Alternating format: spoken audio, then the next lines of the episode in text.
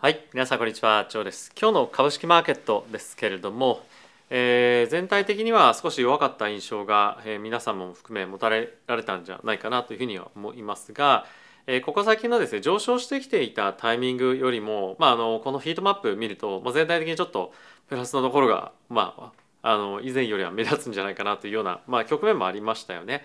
以前はですね、まあ、あの NVIDIA ですとか、まあ、一部の銘柄が大きくドーンと上がっていたということもあって、えそれによって引き上げられていた感じはあったんですけれども、まあ、今日は全体的なバランスがまあいいというかあの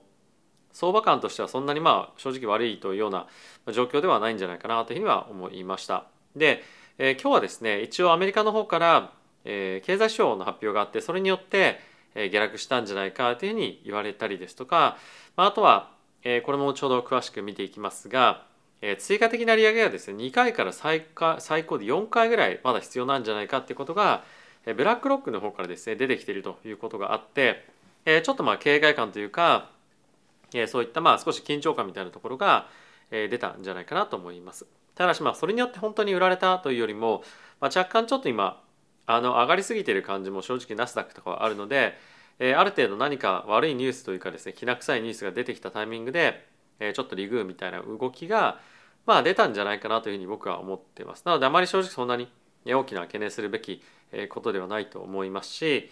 え今ですねその利上げっていうところに対してもちろん注目はされているんですが次の6月の利上げっていうのはもう織り込まれていると思うんですよね。なのでまあそこについては、まあ、あまり今、えどうだなああだこうだなったとしても、まあ、正直影響は僕はないんじゃないかなというふうには思います。で今日はですね、まあ、ちょっと面白いニュースとして、えさっきのブラックロックの話だったりとか、まあ、あとアメリカの景気がですね実際問題結構やっぱ悪くなってきてるような感じにも見えるので、えそういったところのデータだったりとかを、え皆さんと一緒に見ていきたいかなと思っております。はい。で、え数の方を見ていきたいんですがその前にですねこのチャンネルで、え今ですね概要欄の方にも貼ってます通り FXGT の講座新規講座開設していただいてえー、まあ、あの取引するプラットフォームでですね MT5 というものがあるんですが、まあ、これにですね一括で5万円分入金していただいて累計で 3GT ロットですかね取引していただいた方については5000円分のですね現金もらえるキャンペーンやってます。で一応その MT5 聞いたことないなっていう方に関しては僕は全て分かりやすくですね解説動画作ってますのでそちら見ていただければと思いますしもうすでに MT5 入金してますよっていう方もたくさんいらっしゃると思うのでぜひですね動画参考にしていただいて試しに、まあ、特にこの今ドル円とかですね金利が大きく動いているタイミングで使っていただけるといいプラットフォームなんじゃないかなというふうには思っております。はいということでまずは指数の方見ていきましょう。ダウがマイナスの0.41%、S&P がマイナスの0.61%、ナスダックがマイナスの0.63%、ラッセル2000がマイナスの1%となっております。で今日の米国の10年債の金利なんですが、6ベースですね、まあ、引き続き下がっているような状況です。で、これによって、またですね、まあ、ドル円に関しても139.30というところまで下がってきているような状況ですね。はい、で、もう一個見ておきたいのがコモディティなんですけれども、まあ、若干ちょっとサポートされているような形でまたゴールドが戻っているというような状況になっています。でここ最近ですねかなり原油が下がってきているのが、え、すごく目立ってきていると思うので、え、この辺りすごくヘッジファンドの、まあ、空売りがよく入っていると言われてますけれども、え、ちょっとまあそういったこともあってボラティティが非常に高い環境に今あのありますね。でクルードの、まあ、この原油に関してもあの FXCT とかで取引できるんですが、まあ、やっぱりあのボラティティが激しいのでレバレッジだったりには気をつけてほしいですしまあ、あとはですね、まあ、あの結構原油に関してはサウジアラビアがいきなり何かポーンとかって言ったことによってマーケットがドーンと動いたりもするので、えまあ、ちょっと読みづらかったりするのかなと思うのでまあこういった原油もいいですけれどやっぱり基本的にはドル円だったりとか、まあ、あとはゴールドとかも結構人気ペアだったりするので見ていただけるといいんじゃないかなというふうには思ったりはしています。はい。で、えこちらはですね、ナスダックのチャートなんですけれども、まあ、やっぱりちょっと下がったぐらいで正直あまりあのどうとも思わないというかあのすごいここ最近のやっぱり上昇というような状況でもあるので、えー、まあ今日は本当に単純な調整というふうに捉えてもいいんじゃないかなと思いますし、えー、こちら S&P とかに関してもずっとレンジなので、まあ、今のちょっと下がったぐらいの影響が何かあるかどうかっていうとあまりまああの本当ないと思うんですよね。でそれよりもやっぱり僕は気にしたいのは、えー、今日ですねえさっきちょっと利上げをする必要があるんじゃないかとか、まあ、いろんな経済指標出てきている中で、えー、金利がですね継続的に下がっていると。でやっぱりこれっていうのはもう次の FOMC の利上げっていうのは、まあ、織り込まれているというところに加えてやっぱりですね債務上限の引き上げのタイミングで、えー、大きく債券を売却していた人たちっていうのがまた改めて債券をですねポートフォリオにまあ入れ直していたりとか、まあ、これだけ金利がまた上がってきているのでえそういった高金利でまあしっかりと利回りをですね確保するために米国債になり、まあ、あとはアメリカの国債アメリカの社債ですねに対して資金を入れている人たちっていうのが、まあ、今また非常に増えているんじゃないかなというには思っております。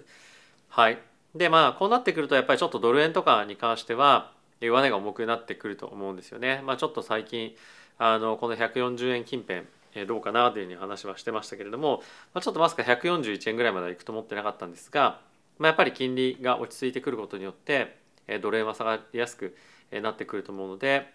この辺り、ま、もうちょっとどんどんどんどん下がっていくような感じにはなるんじゃないかなというふうに個人的には思っております。はい、でここからですね皆さんと一緒にマクロニュースですねまずは見ていきましょう。まずはですね今日マクロニュースというかアメリカの経済指標なんですけれども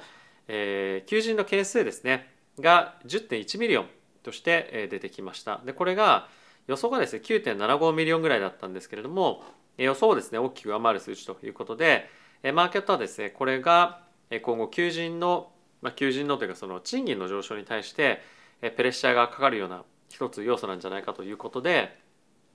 えまあ記事なんかでは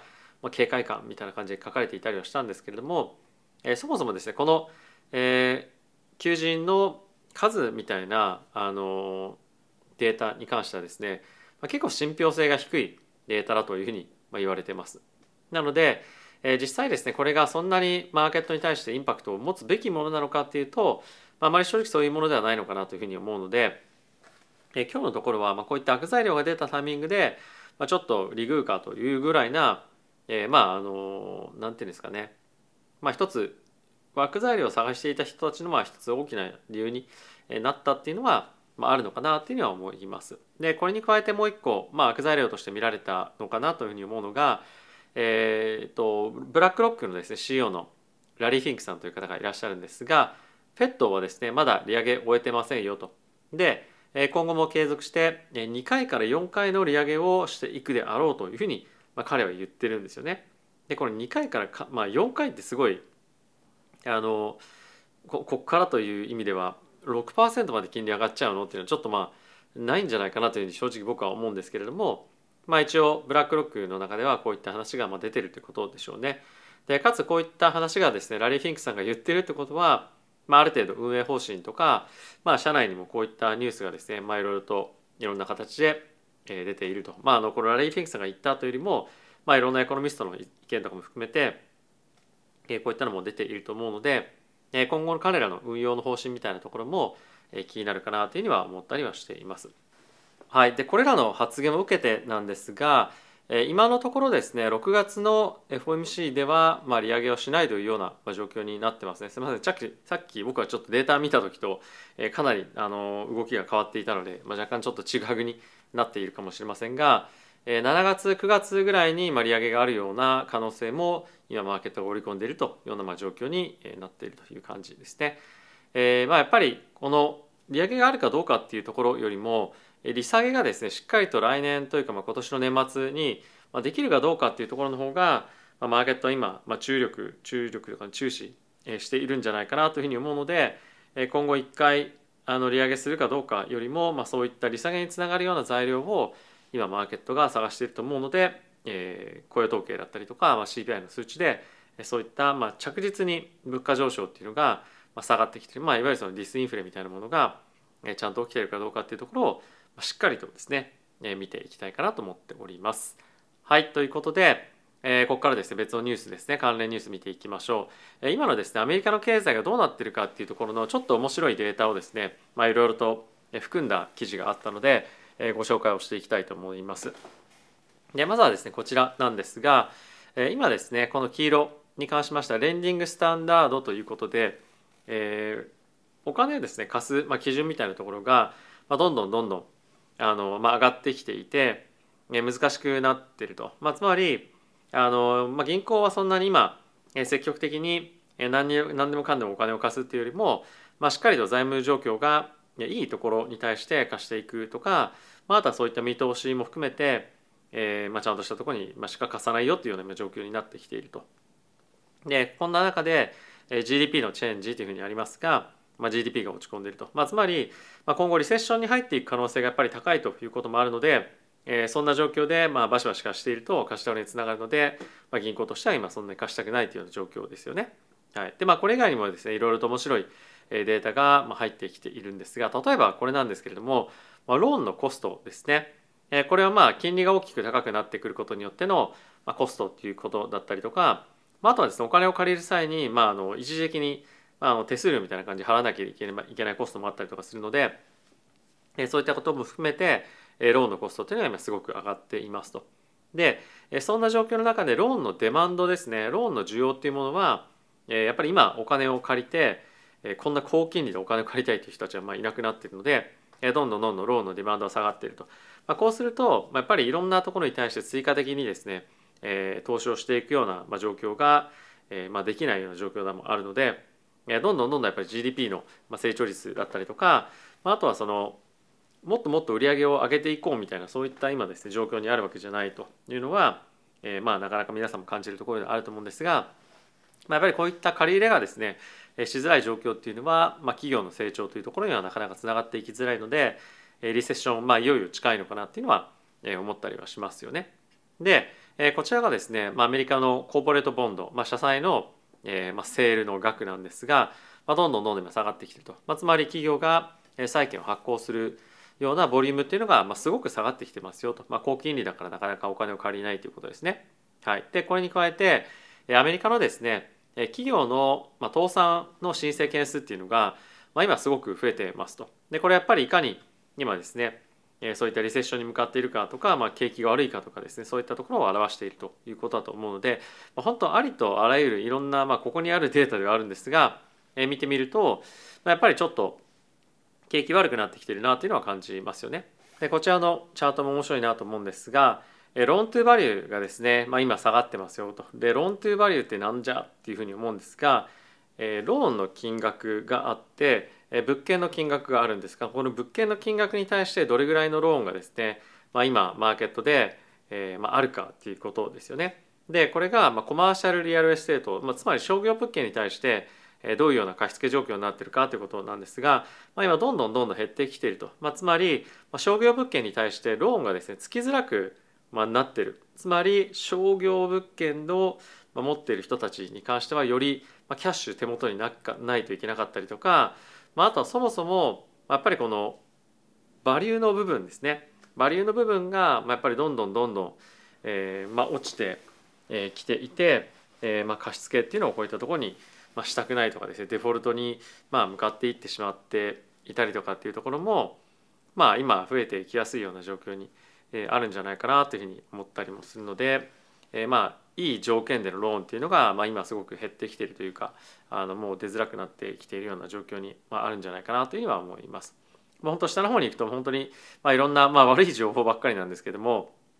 あの載ってはいるので、まあ、面白いニュースというかなんじゃないかなというふうには思いますがその一方であの今やっぱりオート、まあ、自動車ですねとかクレジットカードとか、まあ、こういったところに対して、え、どんどんどんどんですね、まあ、今あの支払いが滞っているような、まあ、ニュースも出てきていたり、まあ、あとはモーゲッジの方もですねどんどんどんどん出てきているので、え、今後ですね、まあ、銀行だったりとか、まあ、いろんなその消費者に関連するような、まあ、貸付をするしているところもですねあのすごい悪材料出てくる可能性も、あるんじゃないかなというふうに思うので、え、今結構個人の,、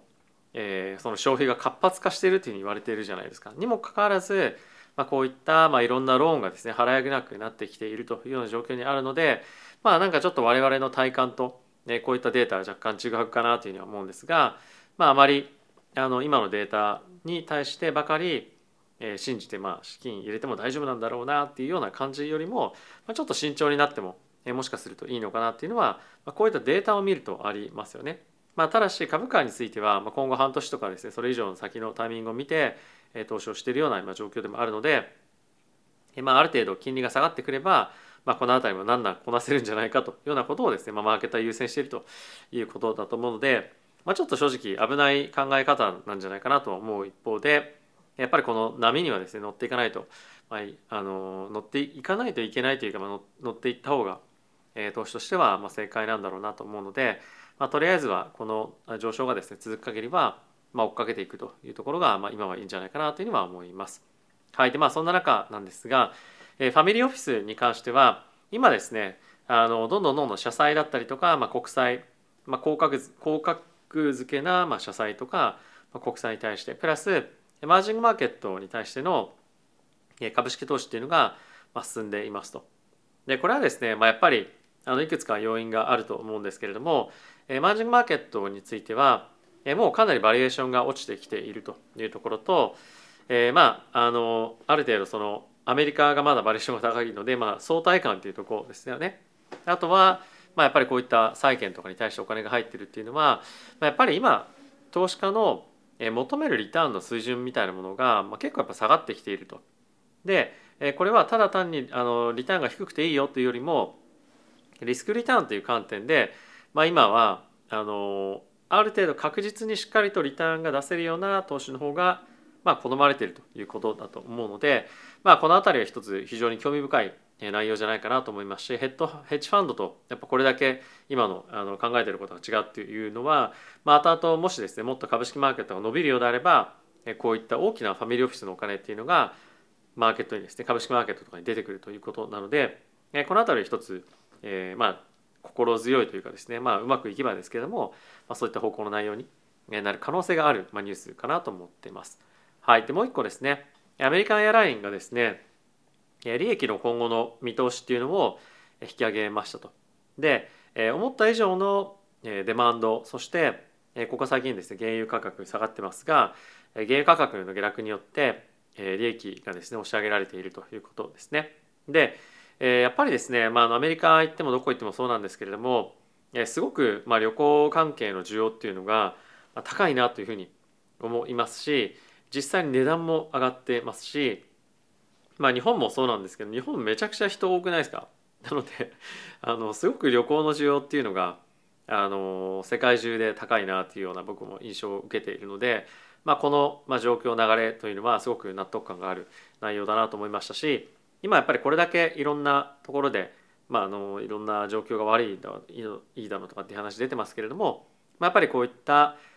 局面でもやっぱりいい産業っていうのはあったりもするので、えー、まあそういったのを見つけるっていうのは一つ、まあ、株式投資をしていく上で、えー、面白いあのポイントというかですね、まあ、取り組みなんじゃないかなというふうには思います。はい、で、えー、もう一個面白いなと思ったのが今ですねヘッジファンドがいろんな分析とかをする中で、まあ、チャット GPT をですね使っていますということを、えーまあ、出しているんですが、えー、これまああのなぜこれを取り上げたかっていうと今ですねウォール・ストリートの、えーまあ、いくつかの会社もいくつかっていうかまあ、あの多くの会社なのかもしれませんがチャット GPT をですね、まあ、その業務に取り入れていこうっていうような、まあ、研修とかがすごく増えてるらしいんですよね。なので、えー、金融業界に関してはこのチャット GPT を全面的に取り入れて、えー、今やっぱりすごく人が不足しているというところもあるので、えー、こういったものをですね効率的に活用して業務を効率的にこなしてかつまあ結果もうまく出せるように取り組みをしていくと。でまあ実際どんなチャット GPT のあの研修やってるかっていうこと自体は僕は知らないんですがやっぱりですねその過去のデータと自分の今持ってるデータとかをまあ入れてそれをベースに例えばその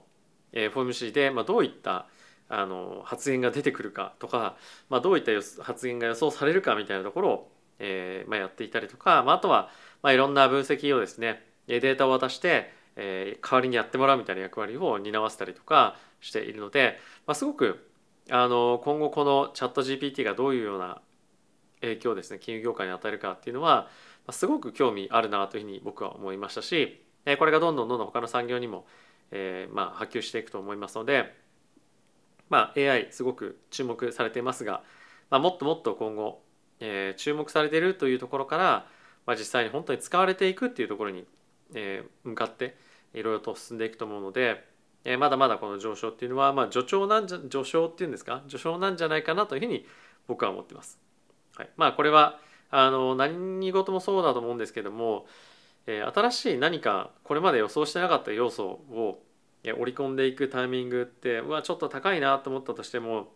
まあ、そのトレンドっていうものが続いていく限り、えー、高いなと思った水準でも実は後々まあ、安かったというか、まあ、利益出たというような感じになることが結構多かったりすると思うので、